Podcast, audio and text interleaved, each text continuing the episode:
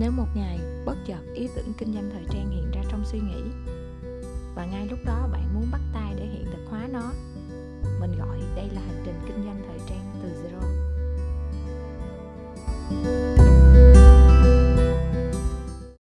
Xin chào cả nhà, chào mừng cả nhà đến với kênh Khởi nghiệp Thời trang Nơi mà mình sẽ chia sẻ những kinh nghiệm thực tiễn của mình từ một bạn nhân viên ngân hàng.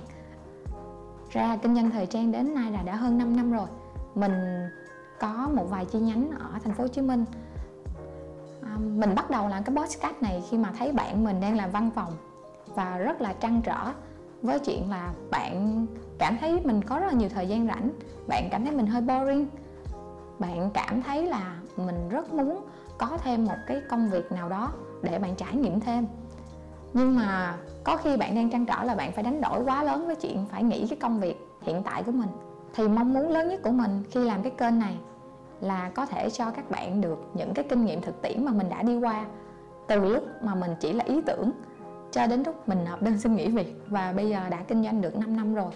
Do là tự làm tất cả, nên từ việc nhỏ nhất, từ lúc mở ra kinh doanh online cho tới khi mà kinh doanh cửa hàng, một thời gian cho đến bây giờ, mình đã từng kinh qua tất cả những vị trí trong công ty của mình nên là mình có rất nhiều cái để chia sẻ với các bạn. Từ lúc chỉ là ý tưởng trong suy nghĩ của mình thôi. Cho đến khi mà nó hiện thực hóa hơn 5 năm rồi. Thì tất cả những bạn mà đang có suy nghĩ, muốn bắt đầu kinh doanh vào cái ngành thời trang này, không chỉ là các bạn nhân viên văn phòng, mà còn rất nhiều bạn trẻ đang muốn khởi nghiệp nữa. Thì câu đầu tiên các bạn hỏi là, bắt đầu từ đâu?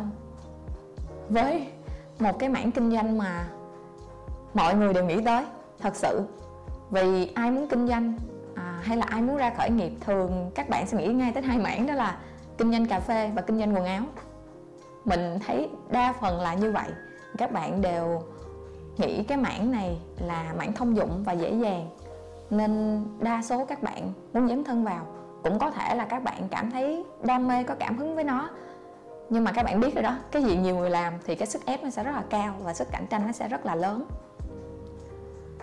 nói về cái câu hỏi bắt đầu từ đâu, thì mình nghĩ câu trả lời là hãy bắt đầu bằng việc đổ tất cả cái ý tưởng của bạn ra giấy. Đó là bước đầu tiên để bạn có một cái nhìn toàn cảnh về ý tưởng của mình. Câu hỏi gợi ý. Một là hiện tại nhóm của bạn hay là bản thân bạn đang có gì cho cái mảng kinh doanh mới này? Thế mạnh về óc thẩm mỹ cho cái sản phẩm hay là tài chính các bạn mạnh hay là nguồn lực hỗ trợ như là nhà cung cấp? Hay là người nhà của mình, hay là thời gian rảnh rỗi của mình đang giúp cho bạn những nguồn lực để cho bạn nghĩ là nó sẽ giúp bạn rất là nhiều khi mà mình mở ra kinh doanh mảng này. Câu số 2 là bạn hãy xác định rõ người mua hàng của bạn cần gì. Là bạn cho người ta được cái gì bạn có khách hàng hay chưa? Và nếu có thì họ là ai? Đặc điểm của họ như thế nào? Họ nhìn thấy sản phẩm đẹp là họ sẽ mua. Họ thấy rẻ là họ mua hàng độc đẹp là mua hay là do quen với bạn mà mua?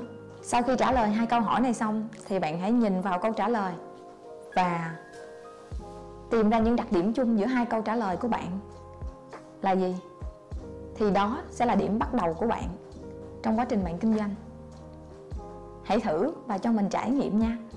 Và ở tập tiếp theo tất nhiên mình sẽ chia sẻ cho các bạn chi tiết hơn những công việc mà bạn phải làm khi bạn hiện thực hóa cái ý tưởng này từ cái chuyện là bạn phải chụp hình như thế nào, từ chuyện bạn à, muốn mẫu ra sao, nhập hàng ra sao, phân phối hàng hóa như thế nào, đăng PR ra sao.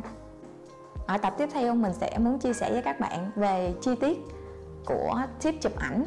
Ở đó mình sẽ chia sẻ với các bạn về cách set background như thế này, cách lấy sáng, cách sử dụng app, cách mismatch đồ background như thế nào làm cho cái sản phẩm mình nó được tôn lên giá trị nhiều hơn và tất nhiên là không thiếu những cái app à, cục dùng để chỉnh ảnh nè à, những cái app dùng để chèn logo.